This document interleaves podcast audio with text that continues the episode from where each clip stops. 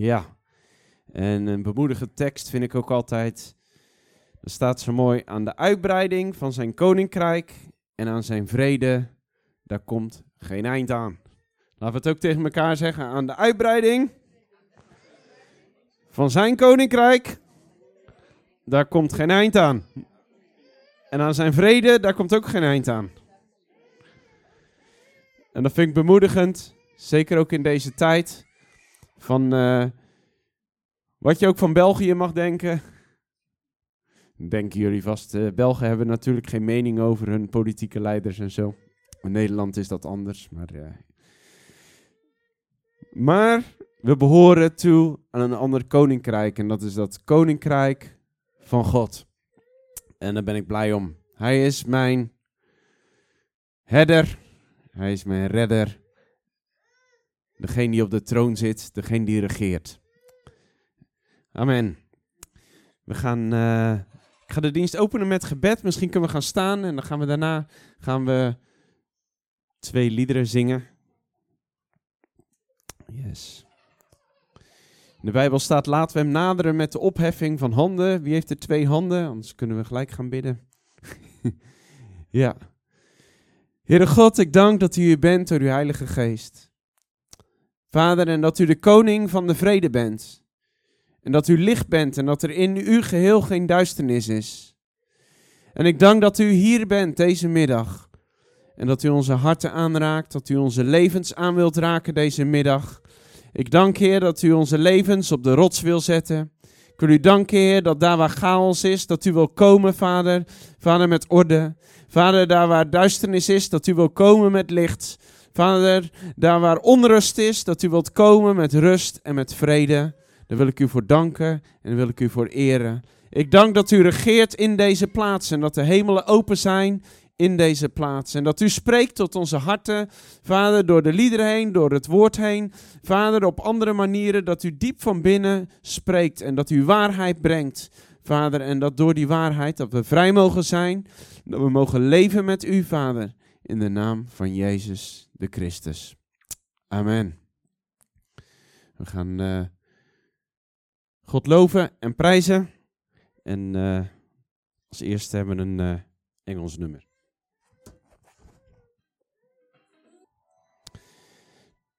Dat was het nieuwsbulletin van vanmorgen. Zo'n tuentje erbij, hè? Weet je, gebed. Wie, uh, wie vindt het moeilijk om uh, hardop te bidden? Ja, dat kan. Ja. Dat heel, uh, ik kom heel veel mensen tegen die dat. ja, ik heb ook jouw hand gezien. Ja, soms, sommige mensen vinden het lastig om hardop te bidden. Dan doen we dat in ons hoofd. Maar er zit een kracht achter om dingen uit te spreken. Ik kan als voorbeeld gebruiken. Wie uh, heeft er wel eens een conflict met iemand? Met je partner of je kind of zo? Of, of komt niet voor bij jullie? Nee. Oh, ik dacht dat jullie een perfect huwelijk hadden, zeg. Ik wilde bijna vragen of we jullie op council mochten.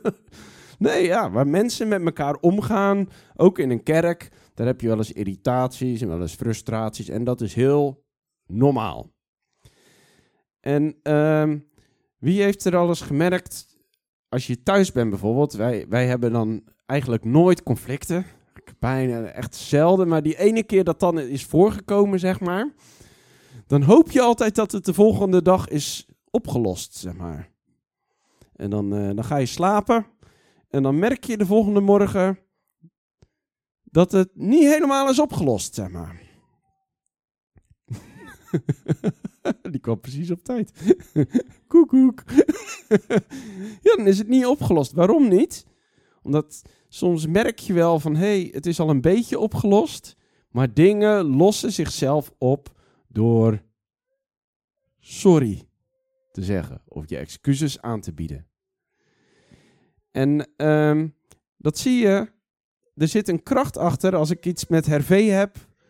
Als ik uitspreek, sorry, sorry Hervé, wil je me vergeven? En die ander zegt ja. Dan zijn dingen opgelost, hè? Soms heb je wel eens dan spreken we dat niet uit, maar dan, dan ben je altijd aan het twijfelen. Is het, is het nou opgelost of niet? Want Francine die heeft dan wel een taart gebakken of zo. Of uh, ja, dus het is een beetje twijfelachtig zo, hè? Het is goed om dingen uit te spreken. In de Bijbel zie je ook in Genesis, daar staat: God zei, er zij licht. En er. En er was licht. Er staat niet, en God dacht, er is licht. En er was licht. Nee, hij sprak het.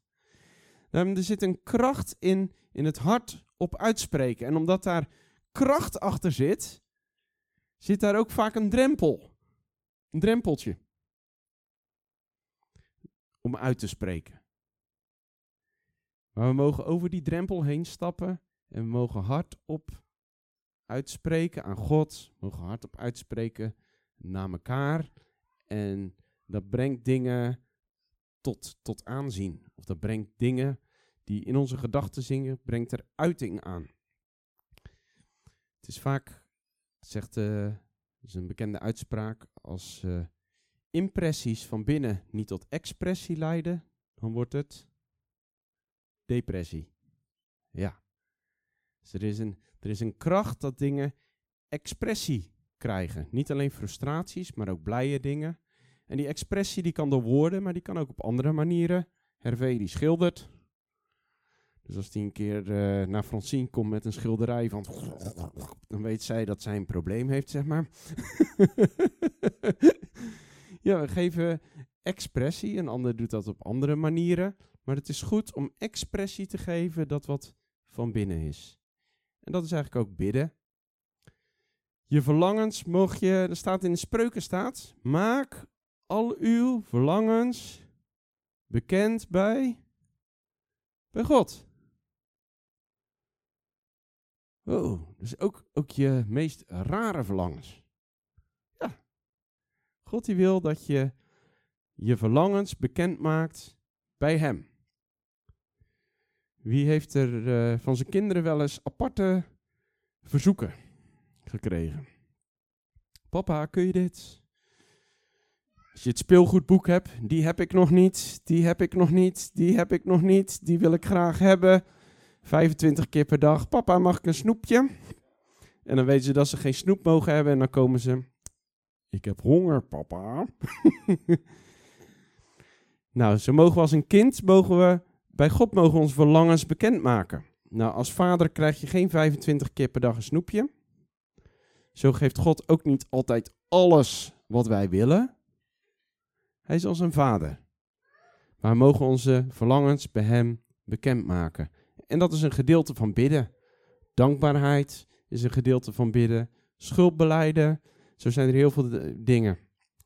Nou, wat ik wil graag wil doen, we gaan even in kleine groepjes van drie, vier, gaan we gewoon even samen bidden. Ook voor elkaar bidden. Vind je dat nou eng?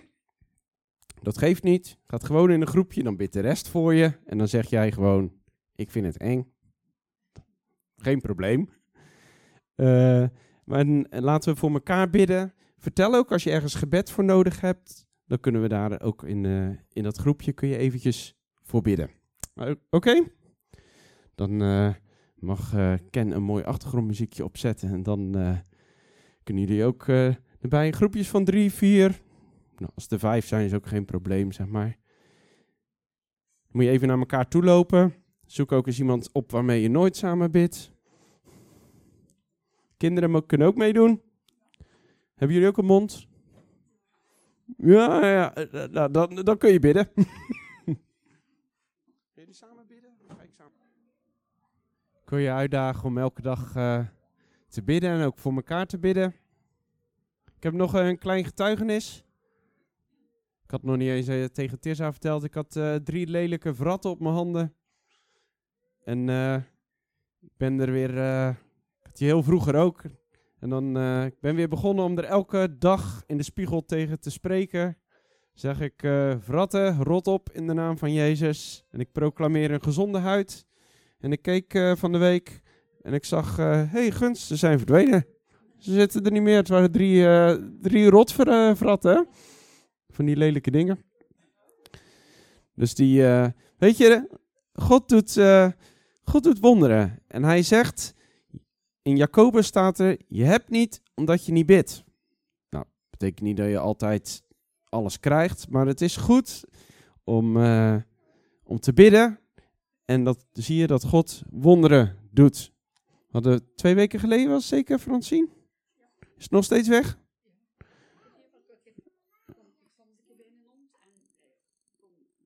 Ja, we hadden gewoon even kort gebeden voor de honden- en kattenallergie. En na uh, 70 jaar, of uh, hoe lang heb je dat? Oh, nog maar vanaf 55. En, en hoe oud ben je nu? Ja, dat is 15 jaar. Weet je, en God die verbindt zijn kracht als wij eraan als wij, als wij bidden. En ik wil je uitdagen, als er thuis dingen zijn, begin te bidden. Ook voor je kinderen, leg ze de handen op en leer ze om te bidden. Mijn, uh, mijn zoon, die, als hij bang is, zegt hij altijd, papa, zullen we nog even samen in tongen spreken? Dat vind ik zo mooi, want dat brengt rust. Zo mogen we dat, uh, pas dat toe thuis. En uh, bid voor je echtgenoot, je kinderen, je partner. En uh, we gaan nu een offer brengen. En de kinderen mogen naar hun eigen dienst.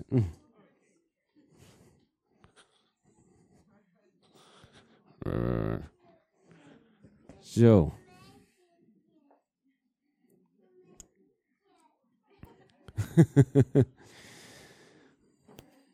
het is een meisjesgroep. Ja, ik geloof het wel. Die. Ah. Nieuwe zaaltje is uh, klaar daarachter. Mocht je uh, zelf een keer iets van Bijbelstudie of iets uh, willen organiseren, weet dan, we hebben een zaaltje beschikbaar. Of je wil eens een keer een nacht doorbidden. En je bent bang dat de buren anders wakker worden. weet je, dan, dan is deze plaats is, beschikbaar. Ik hoop dat er hier op een duur zoveel activiteiten zijn dat 24 uur open is, zeg maar. Dan vind je Ken slapend hier aan de deur. yes. We gaan nog twee liederen zingen. En dan een stuk woord brengen. Ik had nog een woord voor jou. Een profetisch woord. Ik ervoer dat, dat, dat er een, dat in de komende een vrij korte periode dat, dat God heel intens naar je, naar je toe wil komen. En dat je, dat je op een of andere manier zult merken dat je gevoeliger, gevoeliger wordt. Dat je opeens denkt van waar, waar komt dit vandaan, zeg maar. Uh, uh, er is een toontje van een piano of zo en ik, ik voel emoties komen. En, uh, maar het is, het is God die, die heel dichtbij wil komen. En ik, ik geloof dat je hem op hele nieuwe manieren zult ervaren. En ook een bijzondere genezende werking in je, in je, in je hart zal ervaren door zijn, door zijn liefde. En uh, wil ik je mee bemoedigen om dat niet aan de kant, aan de kant te schuiven, maar om het gewoon toe, toe te laten. En uh, nou, dat is de bemoediging van God voor je. dat uh, alsjeblieft. Zullen we gaan staan? kunnen we het lichtje weer uh, uitdoen. Dan,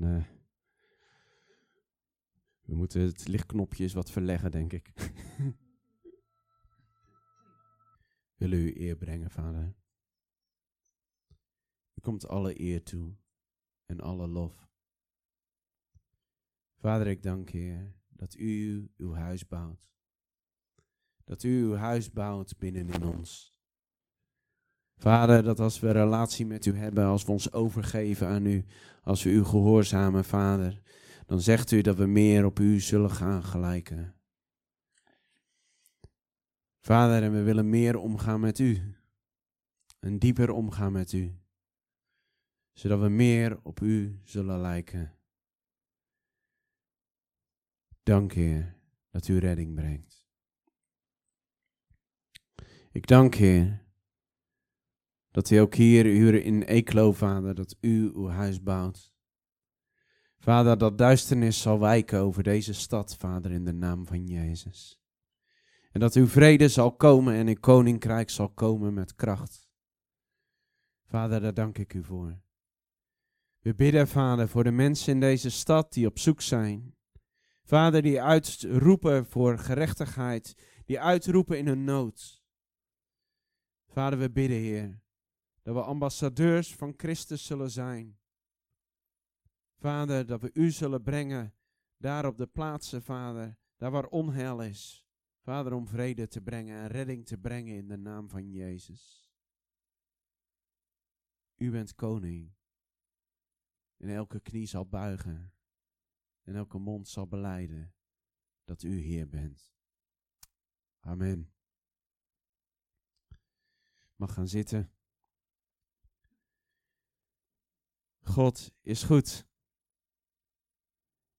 En ik wil je zeggen, blijf het goede nieuws brengen. In woord en daad. Geloof dat Franciscus van Assisi was zeker, die zei, en gebruik als het nodig is woorden. Maar dat staat niet helemaal in de Bijbel. De Bijbel zegt, hoe zullen ze weten als er niemand is die het woord van redding tot hen brengt? Dat staat er. Iemand zei een keer, ja, maar dan zien ze aan mijn levensstijl en dan willen ze dat ook. Ik zeg, bij mij heeft er nog nooit iemand aangebeld aan de deur die zei, hallo Joa, ik zou graag willen leven zoals jij. Kun je het mij uitleggen? Ik denk dat de kans in Vlaanderen nog iets minder groot is. De mensen bellen daar nog iets minder zomaar spontaan aan de deur volgens mij. Weet je, we mogen het woord van God mogen we brengen om ons heen. En breng dat goede nieuws niet als een zuurpruim, want het is goed nieuws. Het is het woord van redding tot behoud voor degene die gelooft. Amen. Dat is niet het onderwerp van de preek. Qua één mededeling. Volgende week is, uh, komt uh, Michael Ulusunde. Die komt uh, spreken. Dat is een goede vriend van me. Hij is Nederlander met Nigeriaanse roots. En die zal je volgende week ik ben er ook, maar die komt spreken samen met zijn uh, vrouw Linda. En ze hebben best wel heftige dingen meegemaakt. En ze zijn daar allemaal door de kracht van gebed zijn ze daar doorheen gekomen. En ik heb hen gevraagd om te spreken over het volhardende, volhardende gebed. En dus ik wil je van harte uitnodigen om volgende week er te zijn. Volgende week zaterdag is er, voor degenen die geïnteresseerd zijn, is er in Terneuzen een uh, conferentie met Hugo van Leemputten. Gaat over Gods liefde, geneest. En speciaal als je met uh, veel hartenzeer rondloopt. Worden soms in het leven, maken we dingen mee. Tenminste, ik ken niemand waar alles altijd helemaal uh, florisant is gegaan. En anders zou ik je graag ontmoeten. En, en soms merk je dat dat aan blijft zeuren. En uh, daar heb je genezing nodig. En uh, dat is volgende week zaterdag Hugo van Leemputten. Dus uh, ik wil zeggen, mocht je een hekel hebben aan Nederlanders, dan heb je ook geen excuus, want Hugo van Leemputten is een Vlaming. maar je bent van harte welkom. kijk even. Ja, ik, als je geïnteresseerd bent, laat het aan me weten. Of aan Sabine en Mark en Miranda gaan geloof ik ook. En Francine en RV. En uh, dan uh, moet je zelf even aanmelden van tevoren. Dus uh, dat waren de huishoudelijke mededelingen. Um, we gaan, ik ga even mijn presentatie opzetten. Ik ga het filmpje overslaan.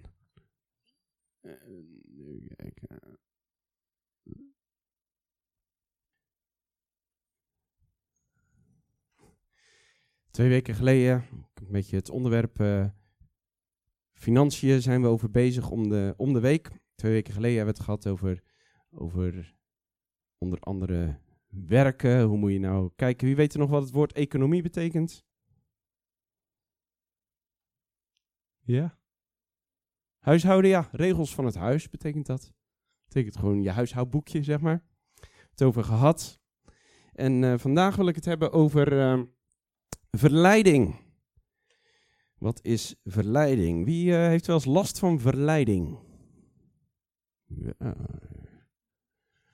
Op allerlei gebieden kun je verleid worden. Hè? De ene ben je heel ongevoelig voor. En het andere ben je wel gevoelig voor. Wie is er, uh, wie is er wel eens een beetje verleid om uh, voor impuls aankopen bijvoorbeeld? Niemand natuurlijk. ja, is gewoon. Uh, waarom is er zoveel reclame? Omdat het werkt. Ja, misschien ben jij daar wat minder gevoelig voor, maar ik weet zeker, er is een ander gebied waar je wel weer gevoelig voor bent. De volgende is gevoelig voor schermverslaving bijvoorbeeld. Heeft iemand daar wel eens wat last van, zeg maar? Nee, nou, de een wel, de ander niet. Ja, ja, de andere heeft weer last van uh, chipsverslaving. Heeft iemand daar wel uh, ook, uh, als die chipszak open gaat, nou dan vreten we hem helemaal leeg. Koffieverslaving, ook een veel voorkomend. Er zijn van allerlei, en dan, maar er zijn, die verslavingen komen voort omdat er een verleiding is. Er is iets wat, wat triggert hier van binnen. Ik ken uh, zelfs mensen die eindtijd verslaafd zijn. Wist je dat? Ik heb op een uur gezegd, sla dat boek Openbaringen nou even dicht. Die worden helemaal bezeten. Die worden helemaal bezeten van een bepaald onderwerp. En eigenlijk houdt hen dat af van God. Er is niks verkeerds aan hè, om openbaringen te lezen, om de Bijbel te lezen. Maar er kunnen dingen, er zitten verleidingen in. De boom van kennis van goed en kwaad kan ook een, er kan een verleiding zijn en die brengt uiteindelijk dood. En God wil leven brengen in al zijn volheid. En vandaag wil ik het ook over verleiding hebben. Als eerste Psalm 119. Leven naar uw richtlijnen geeft mij vreugde. Meer vreugde dan rijkdom en overvloed. Dat is een hele mooie tekst om te ontdekken. Wat geeft meer vreugde? Het leven naar de richtlijnen die God geeft. Oftewel de waarheid die hij spreekt door zijn woord heen, de waarheid die hij spreekt door zijn geest heen in jouw hart, dat geeft uiteindelijk leven en dat geeft meer vreugde dan rijkdom en overvloed.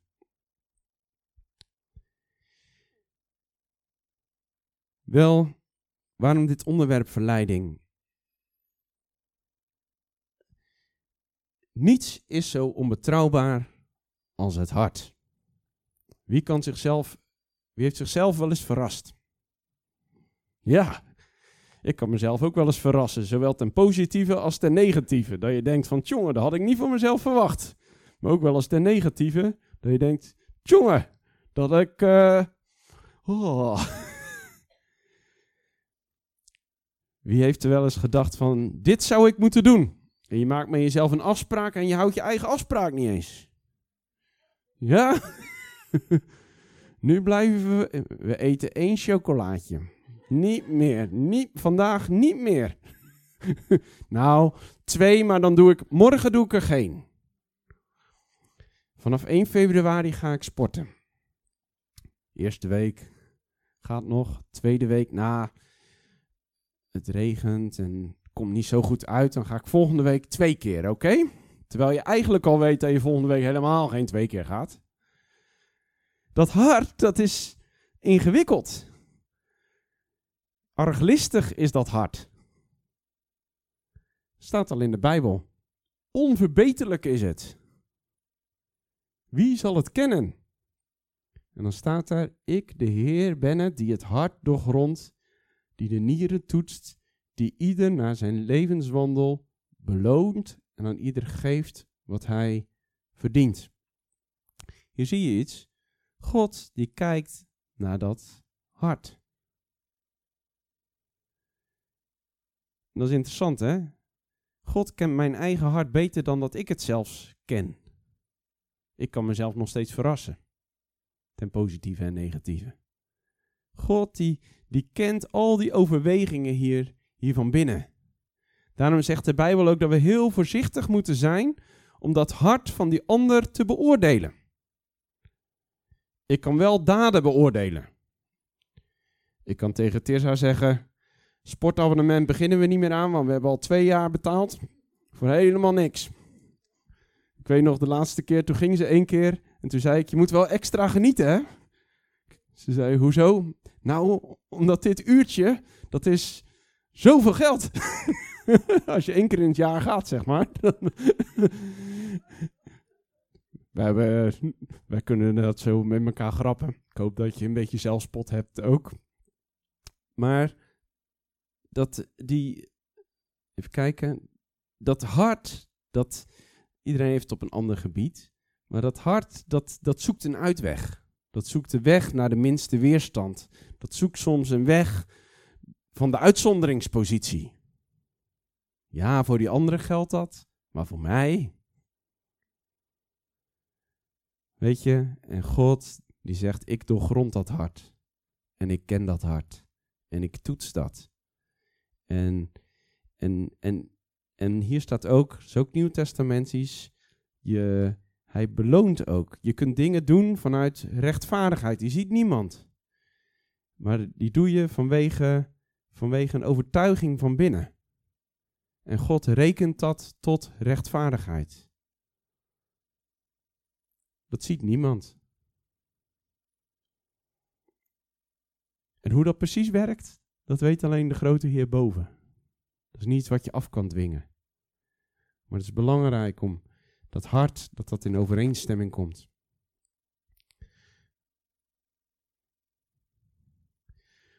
Gelukkig is de mens die in de beproeving staande blijft. Want, de proef, want wie de proef doorstaat, ontvangt als lauwerkrans het leven. Dat is iets heel moois, hè? God die beloont altijd met leven.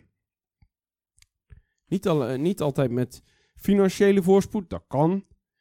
Maar hij beloont met leven. Dat zegt hij ook. Ik zal leven geven in overvloed. Ik ken mensen die heel veel geld hebben. Ik ken mensen die heel arm zijn. Ik ken mensen die heel rijk zijn en leven hebben in overvloed. Qua, qua gewoon hun, hun, hun, leven, hun uh, volheid van vreugd. En ik ken mensen die arm zijn, die vol van leven zijn. En ik ken, ik ken arme mensen die geen leven in overvloed hebben. En ik ken rijke mensen die geen leven in overvloed hebben. God beloont met leven. Maar er komen beproevingen. En ik wil het vandaag ook een beetje hebben over de verleiding van het geld. Uh, wat zit daar ook in? Zeker in deze tijd zijn veel mensen mee bezig. Wie heeft er gemerkt? Nu, eh, wij komen speciaal nu helemaal tanken in België. Vanaf dit weekend zeker. Maar wie heeft er gemerkt dat zelfs in België de prijzen van de benzine toch wel wat omhoog gingen? Ja, onze, onze energieleverancier ging failliet. Bij jullie ook, geloof ik. Ja, moet je een nieuw contract afsluiten. Dat is niet goedkoper. Er zijn veel mensen ook mee bezig. Hey, hoe gaat dat met die inflatie? En als je niet oppast, dan neemt, dan neemt de, de, de zucht of de, de, de zorgen, die nemen toe. En die nemen jou in bezit. En dat is niet de bedoeling. Je mag best even nuchter nadenken natuurlijk. Het is logisch dat je ermee bezig bent. Maar ik ken mensen die wakker liggen van dingen. Zodra je wakker gaat liggen van dingen, dan neemt iets jou over. En dat is niet de bedoeling. Wie in verleiding komt, moet niet beweren, die verleiding komt van God. Want God stelt niemand aan de verleiding bloot, zoals hij zelf ook niet door iets slechts in verleiding kan worden gebracht. Iedereen komt in verleiding door zijn eigen begeerte die hem lokt en meesleept. Nou, hier zie je hoe dat werkt. Is eigenlijk al zoals de slang in het Oude Testament. En Eva die zei, uh, en Adam die nam ook van die vrucht. Daarna komt uh, God bij Adam en zegt, ja, het ligt aan Eva. En Eva zegt, het ligt aan de slang. Nou, dat doen wij ook, hè? Ik heb weer chocola gegeten. Ja, maar dat kwam. Ik had nog tegen mijn man gezegd: je moet het niet kopen. En hij koopte hij het wel. En daarom heb ik chocola gegeten. Ja, ik heb weer te hard gereden. Ja, maar dat kwam omdat de baas, die maakte het zo stressvol op het laatst. En daarom, dan moet dat gewoon van me af. En daarom reed ik te hard. Herken je die dingen in, je, in jezelf? Dat noemen ze wel smoesjes. En het leuke is, soms geloof je ze bijna zelf. Maar ze houden je af van bekering, ze houden je af van verandering. En je kunt jezelf heel lang zoet houden. Geef God niet de schuld. Geef een ander niet de schuld. Het komt door een, een gevoeligheid hier van binnen en een verlokking daar aan de buitenkant. En, en het lijkt of jij het pakt, maar datgene wat je pakt, pakt jou. Dat is wat verleiding doet. Iedereen komt in verleiding door zijn eigen begeerte, die hem lokt en meesleept. En is die begeerte bevrucht, dan baart ze zonde. En is de zonde volgroeid, dan brengt ze dood voort. Als ik terugkijk van dingen die misgingen in mijn leven, ging een tijd, ging uh, bijna alles ging goed in mijn leven, behalve op relationeel gebied ging het niet goed. En uh, ik was aan het bidden en ik vroeg God, hoe kan dat toch dat het zo'n puinhoop is in mijn leven wat dat betreft? Het vertrouwen was weg. Ik had ook niet het idee van, nee, ik, ik, ik kan nog een relatie beginnen. Was gewoon, uh, ik zei tegen mijn vader, het lijkt een beetje als op uh, in de Eerste Wereldoorlog dat het hele veld met dode lijken lag, om het zo maar te zeggen. Er is geen leven meer, het ligt verslagen. En uh, ik had daar ook geen vertrouwen meer in. Terwijl de rest van mijn leven ging eigenlijk best wel goed. Dat kan soms, hè. Dat ene, ene kant van je leven heb je prachtige vrucht. En aan de andere kant is het echt miserabel. En uh, ik vroeg God om openbaring. En toen liet hij me iets, iets zien waarvan ik echt nooit verwacht had. Hij liet me zien dat ik in groep 7 stond ik op uh, het plein op, uh, op een, uh, waren met een hele groep wezen zwemmen. En we stonden uh, buiten bij het zwembad nadien. En toen was er een groep. En die zei tegen me: Joa, jij durft. Dat meisje durf je geen zoen op de wang te geven. En ik nam die uitdaging aan. En ik gaf haar wel een zoen op de wang. Heel onschuldig. Ik zou zeggen: Nou, ik kan wel ergere dingen bedenken. Ja, die kon ik me ook bedenken. Maar God, die kwam met dat, met dat dingetje uit groep 7, dat is vijfde leerjaar is dat hier. Dat, dat liet hij me zien. Als, en hij zei, daar ben je over, door, door groepsdruk heb je jezelf over een, heb je iets besloten wat je eigenlijk niet wilde, ben je voor jezelf een bepaalde ethische grens overgegaan in jezelf.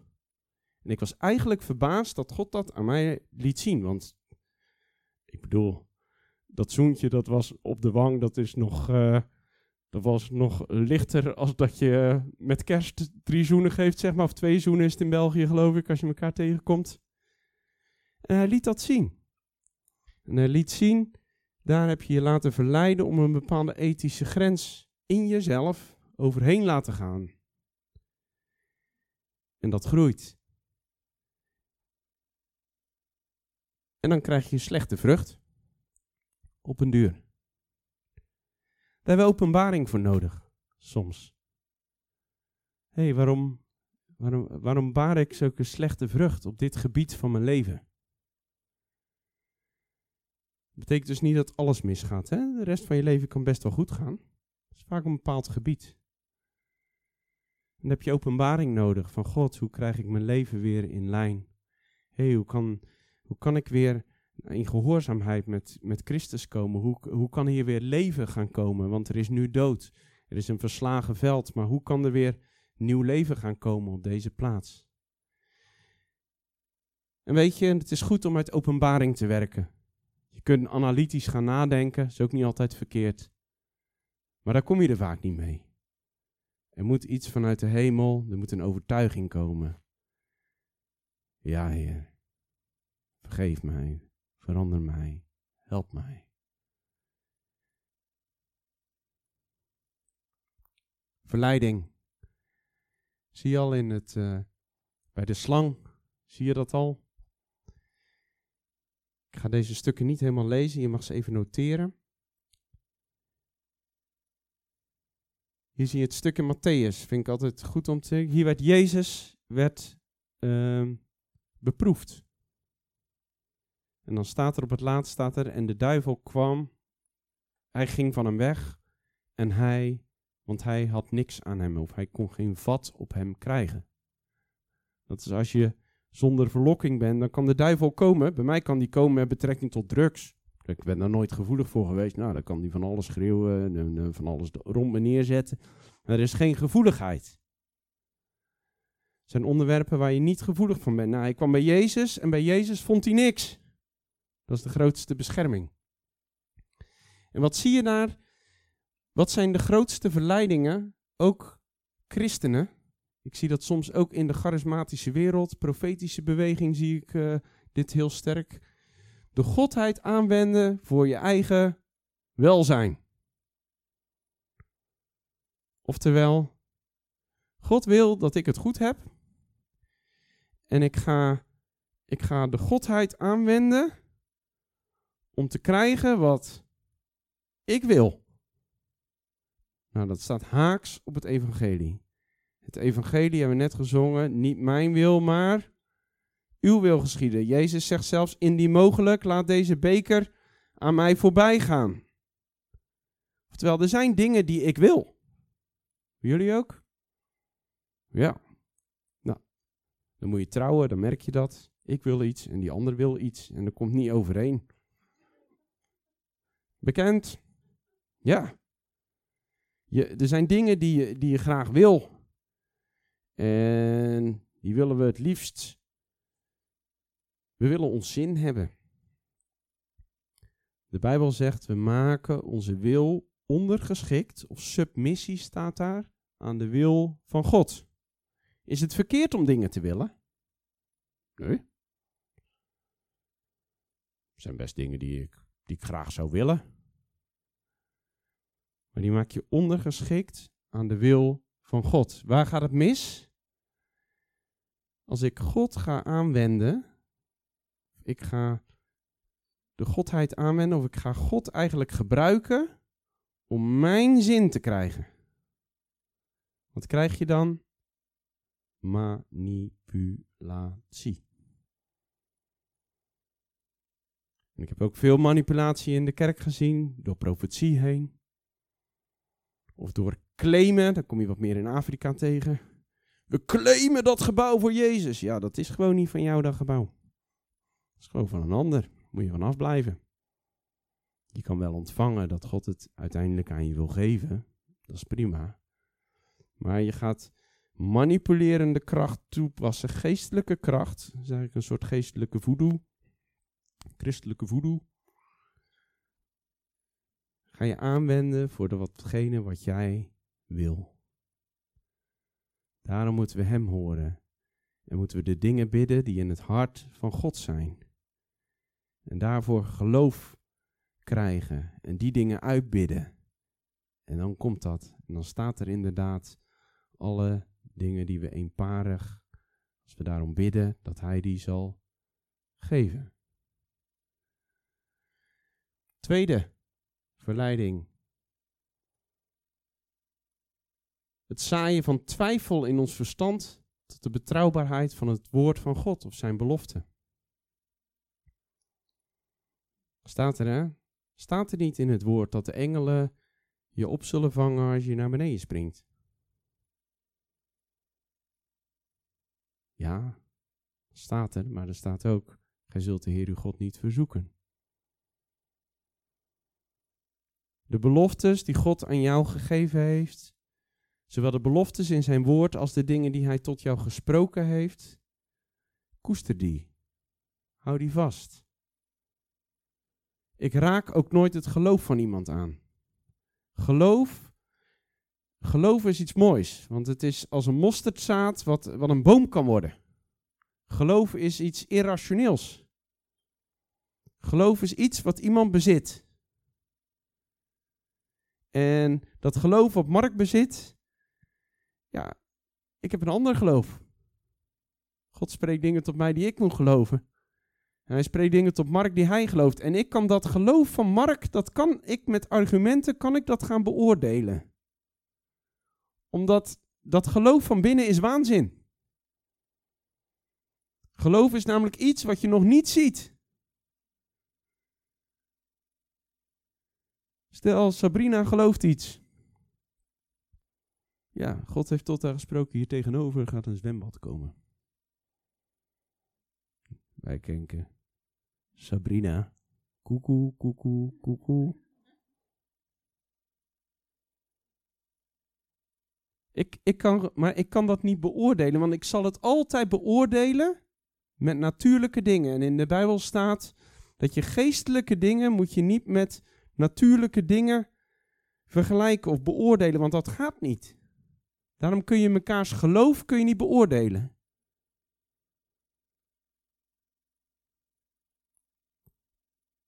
Ik hoef ook niet te zien wat een ander ziet. Als Sabrina tegen mij zou zeggen: Zullen we samen geloven dat daar een zwembad komt? Nou, nee. Heel fijn voor jou dat God dat heeft gezegd. Super, geweldig, bemoedig, maar bij mij. Uh, ja, ik zie het niet. Ik hoef niet te zien wat een ander ziet. Ik gebruik even een apart voorbeeld. Ik weet nog bij ons thuis, met mijn zus ging het niet goed. Dat is jaren geleden. En uh, er gebeurde iets waardoor ik wist, dit is de verandering. En ik kwam bij mijn ouders en ik zei, ik geloof dat nu de verandering is. Dus mijn ouders die zeiden, nou, wel meer een opleving gezien. Nou, ik denk niet. Ik zei, uh, hou dat dan alsjeblieft even voor je. Want ik weet dat dit de verandering zal zijn. Ik zag dat, ik had geloof. Weet je, en uiteindelijk bleek dat ook zo te zijn. Je ziet niet altijd hetzelfde. En dat hoeft ook niet. Wat doet dat hart nog meer? Dit kom je heel tegen. Er is een gemakkelijke weg zonder offer om de belofte van ons leven te verwezenlijken. Er is een brede weg en die willen we het liefst lopen. Een weg zonder offer. Op een dag word ik wakker en is alles anders. Heb geloof, zuster, het komt allemaal goed. Ja, het start bij geloof, maar vanuit dat geloof, en daar beginnen we vaak niet aan, moeten we actie ondernemen. Geloof zonder actie is dood. Noach moest wel degelijk een ark bouwen. Timmeren, zagen, de hele boel. Vanuit dat geloof moet je actie ondernemen. Wij zoeken vaak een manier, een gemakkelijke manier. Ik moet afvallen. Wil je voor me bidden? Ja, ik wil best bidden. En ik heb op internet echt wel een wonder gelezen dat opeens. Ja, dan heb ik echt in een paar uitzonderlijke gevallen is dat ook echt gebeurd. En prijs de Heer, super, geweldig. Alleen bij 99,9% van de mensen is het bloed, zweet en tranen. Bidden, werkelijk zweet en tranen. En doorzetten om datgene wat hij gesproken heeft te verwezenlijken. Is het een weg van bekering? Is het de kracht van God vinden? Want een vrouw in de kerk, die wist als ik gedoopt word, dan ben ik van de, van de sigaret af. Nou, en die stond te paffen nog voordat we er in het water stopten. Die was zenuwachtig natuurlijk. Nou, en uh, ja, de sigaret ging natuurlijk vanzelf uit als je ondergaat. Maar nee, nou, ze ging niet met sigaret in het water. Weet je, en de dingen, dingen. Was gedoopt en was soeverein bevrijd. Geen, geen klachten daarna, niks. En toen was er iemand anders die kwam. Ja, die had dat gezien. Zei, ja, ik wil, ook, ik wil ook van het roken af. En die dacht, nou, dat is wel makkelijk. Dan ga je gewoon onder en dan is het weg. Ja, ik zeg, ik hoop het ook voor je, maar uh, Bij de een wel, bij de ander niet. Geen idee. Jongen, jongen, die heeft moeite gehad om er vanaf te komen. Waarom vertel ik deze voorbeelden? De meeste dingen, ook in de Bijbel, als je dat leest, is het je ontvangt geloof en dan volgt er een weg van volharding, van bekering. Bekering betekent gewoon, ik liep deze kant op, ik keer om en nu loop ik de andere kant op. Van verandering. En dan komt er overwinning in je leven.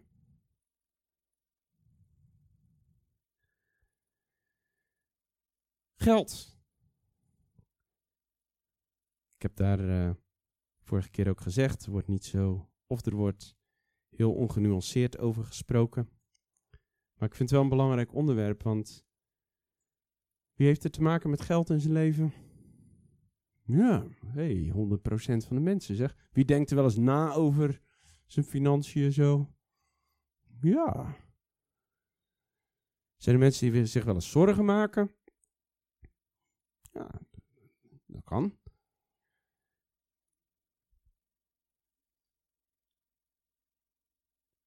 God zegt, je kunt de mammon niet dienen en hem. Wat betekent dat?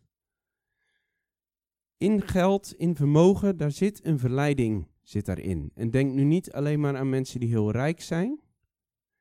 Ik heb eigenlijk de grootste mammon heb ik gezien in plaatsen bij mensen die heel arm zijn.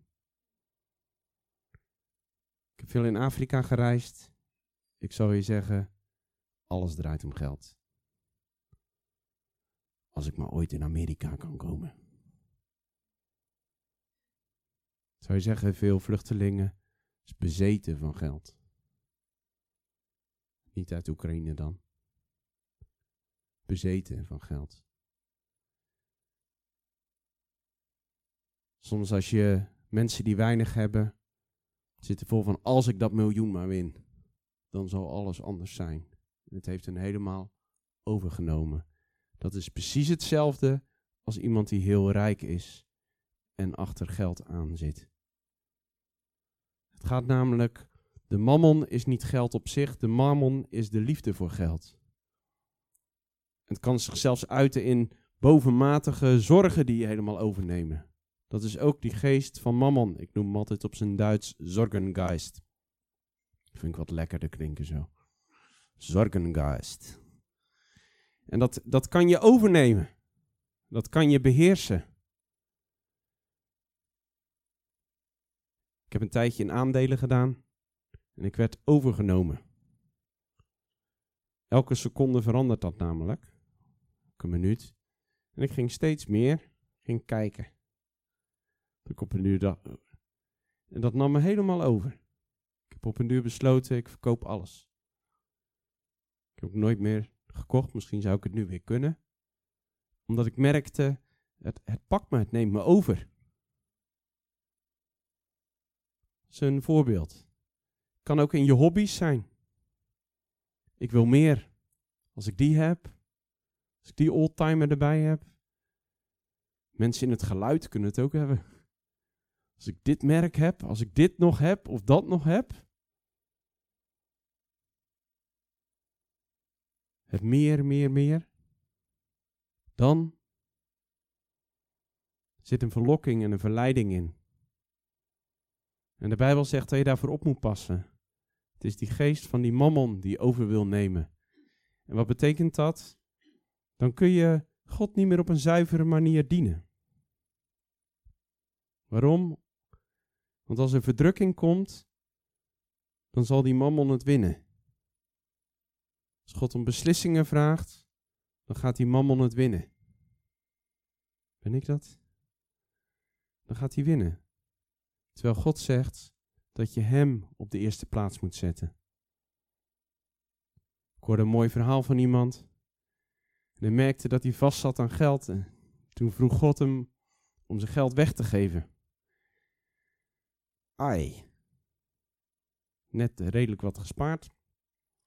En toen zei hij ook nog aan wie. En er was zelfs iemand waar hij van wist dat niet goed gebruikt ging worden. Oh, ja, maar ik moet het toch. eh, God zegt nee, ik wil je geld aan die. Ja, maar, maar, maar, maar, maar, maar, maar, maar, maar, maar. Ik weet bij mezelf een keer, ik was aan het aanbidden. Ik was in België, in Schelle. En ik zei in de aanbidding, zei ik, God, ik geef hem alles. Toen zei hij, geef je spaargeld aan die en die en die. Alle heerlijkheid was in één keer weg, zeg. Jongen, jongen, jongen. Dat had ik niet helemaal bedoeld. Ik geef hem een alles. Ik geef hem alles. Je hebt zo'n spotprentje, wordt er iemand gedoopt en dan zie je nog net zo'n hand zo boven het water uitsteken met een paar bankbiljetten. Vertel het even. Geld heeft invloed. Vermogen heeft invloed, want het representeert leven, het representeert tijd. En als je niet oppast, zet je al je vertrouwen erin. Helemaal van streek, als het pensioen 50 euro minder is.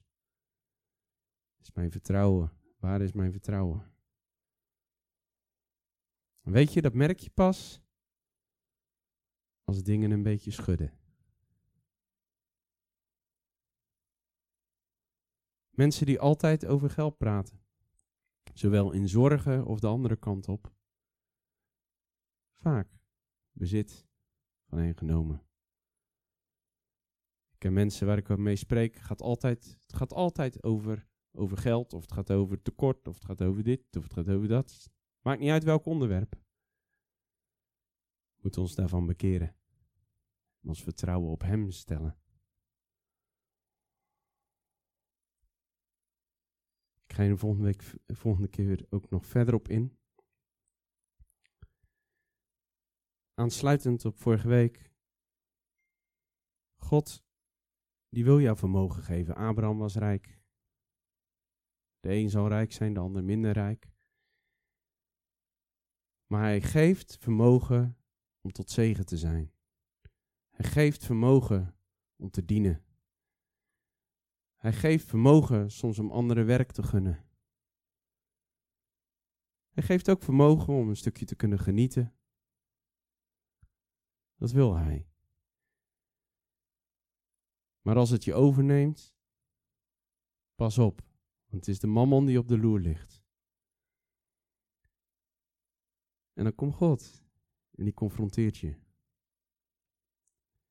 En hij heeft zo zijn methodes. Ik zeg altijd, je kan je beter gewoon bekeren voordat hij komt met een stukje oordeel. Ik had met de hard rijden.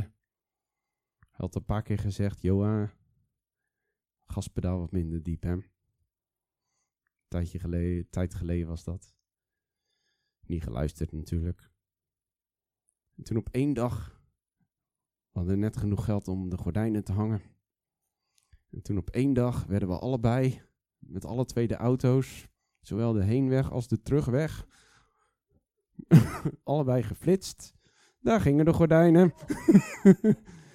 nu zijn we zeven jaar later en we hebben eindelijk gordijnen na twaalf jaar. Het ligt niet alleen aan geld hoor. maar ik wil je even zeggen, weet je, als God dingen spreekt, luister naar hem. Die zijn heel persoonlijk. Als hij vanmorgen tot je spreekt, hey, ga mij vertrouwen.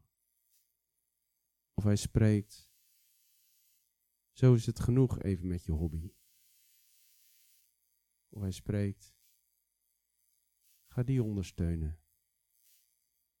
Of hij spreekt, haal wat Oekraïense mensen in huis. Ja, maar je weet niet wie je in je huis krijgt.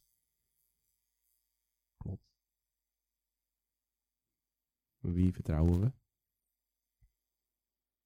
Ik praat je dit niet aan, hè? Ik wil je uitdagen om naar God te gaan. Om Hem te horen. Om Hem te horen wat Hij tot jou spreekt. Misschien ben je wel gierig. God, eh, ik wil dat je daarvan loskomt. Hij wil je helpen. Hij wil je leren die weg te gaan. Misschien ben je totaal niet gastvrij. En zegt hij, nodig die eens een keer uit. Het ziet er altijd heel praktisch uit. Ik merk dat de dingen die hij spreekt zijn vaak heel praktisch. En vaak zo simpel dat ze moeilijk worden. Maar door dat te doen, gaan we een stukje overwinning halen. Want ik wil niet mijn leven lang wakker liggen. Ik wil niet mijn leven lang zitten scrollen. Om te kijken of mijn aandeel 15 cent omhoog is.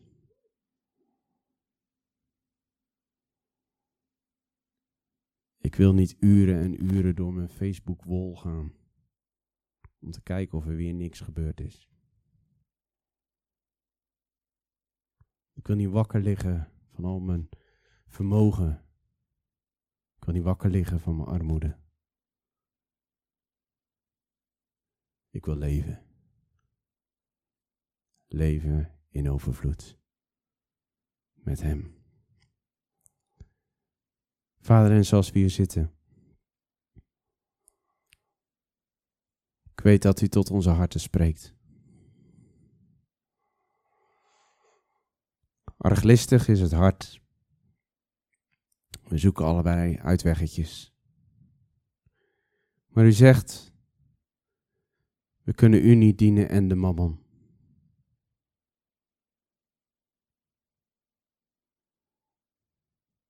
We kunnen u niet dienen en de mammon. En vader, ik bid Heer, Heer, voor ieder persoonlijk. Vader, als daar een hart is wat zich wil bekeren. Vader, ik bid Heer, Heer, wanneer we dat besluit genomen hebben, dat u komt, Vader, en spreekt, Vader.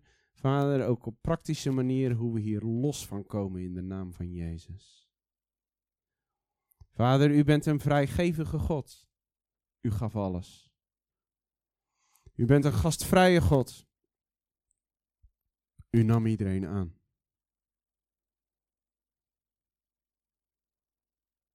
Vader, en ik bid zo dat u ons vormt en kneedt.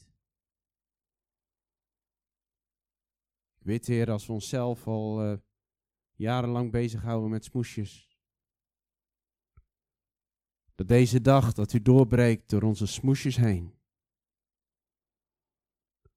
Vader, om om werk te maken. Om in de realiteit te komen van hoe het ervoor staat. Zodat er leven kan komen en leven in overvloed. Ik bid op velden van ons leven, daar waar we dood en verderf zaaien, uh, oogsten. Dat u openbaring geeft. Dat u laat zien, Vader, hoe we om kunnen keren. Zodat er een leven komt, een leven en overvloed dat onze beker zal overstromen. In de naam van Jezus. Ik eer u, Heer. Dank dat uw genade zo groot is. En dat u zoveel van ons houdt dat u met waarheid komt. Elke keer dat u hier met waarheid komt. Dank u wel, Jezus. Amen. Gaan over uh, twee weken ga ik verder met dit onderwerp. Pak er wat meer bij. Volgende week hebben we weer, uh, doe het om de twee weken, dat is niet te zwaar hè. Maar ik wil groeien naar hem toe. En uh, dat is altijd door een weg van bekering en verandering. En ik hoop dat je die weg ook wil gaan met hem. Er ligt een uitdaging vanuit de hemel. Staat, wil je mijn leerling zijn? Wil je mijn discipel zijn? Wil je mijn volgeling zijn? En uh, zeker in deze dagen ook voor Pasen. Jezus, die werd uitermate verhoogd omdat hij de onderste weg ging, staat er. Hij was zelfs gehoorzaam tot in de dood. En uh, hoeveel ook, ook hou van het charismatische en profetie en de blijdschap van God en alles. Het hoogste goed is gehoorzaamheid aan Hem. Gehoorzaamheid in wat Hij spreekt. En daar uit zich de hoogste vorm van liefde in. In het offer. In het overgeven van jezelf. Amen. Nederland zou zeggen, goede bekomst. Als je nog gebed nodig hebt, dan mag je komen. Het is uh, een stukje over vijf, dus uh, ik ga afsluiten. Oh ja, sorry, ik ben altijd zo gefocust. Um, we zijn uh, afgelopen weekend naar Noorwegen geweest. Johnny en Mirjam die hebben hier de gemeente gestart. En die zijn terug verhuisd naar Noorwegen. En die hebben we bezocht het was eh, een hele goede tijd. We hebben eh, van hart tot hart kunnen spreken. We hebben de gemeentes ook eh, bezocht die, die ook Credo Eclo financieel ondersteunen. En ja, dat was goed. En we geloven ook dat we... Ja, ze vroegen wanneer ik weer terugkwam. Dus ik denk dat we nog wel eens teruggaan. Wie weet met een paar van jullie. Johnny en Mirjam maken het goed. En het is leuk om ook te zien waar zij waar zij zijn, waar ze wonen. Johnny had ook een stok achter de deur, die moest, die moest klussen in zijn huis. Maar dat lukte ook niet erg. Dus toen hadden wij een reis geboekt en toen had Mirjam gezegd, als je maar zorgt dat het huis klaar is voordat Johan en Tirza komen. Dus hij was één dag ervoor klaar. dus we, hebben, we, zijn daar verbleven. En moesten groetjes overbrengen. We hebben ook een tweede gemeente die uh, Eclo ook altijd ondersteund hebben in Eidehaven. Daar hebben we gesproken. Bijzondere gemeenten zijn allemaal oude mensen. En, uh, maar er zitten met een enorm hart voor missie. Mensen die uh, eh, 26 jaar in Argentinië hebben gezeten, daar gemeentes gesticht hebben. Er zit een vrouw die in Swaziland gezeten heeft. En dat is een bijzondere gemeente. En we hebben een bijzonder hart voor Eeklo en ook voor België. Ze bidden elke dag voor de gemeente. En uh, ja, dan wil ik jullie vertellen dat jullie weten dat, dat daar in Noorwegen dat daar een groep mensen zit, ook al heb je ze nooit gezien, uh, die geloven in dit werk. En uh, daar vertrouwen in hebben. En zeer genereus ook zijn. En nou, dan wil ik jullie... heb ik genoeg verteld over Noorwegen? Ja, ik ben heel, goed, heel slecht in dit soort praatjes, maar dan, uh, misschien moet jij dat voortaan doen. dus, uh, en uh, ik hoop dat ze, Johnny zal ietsje minder hier zijn, want zijn tandartsafspraken zijn afgelopen. maar die zal, af en toe komen ze zeker terug hier in België. Dus dan weten jullie dat. Ja. Tenzij dat ik bel dat hij voor de zomer mag komen.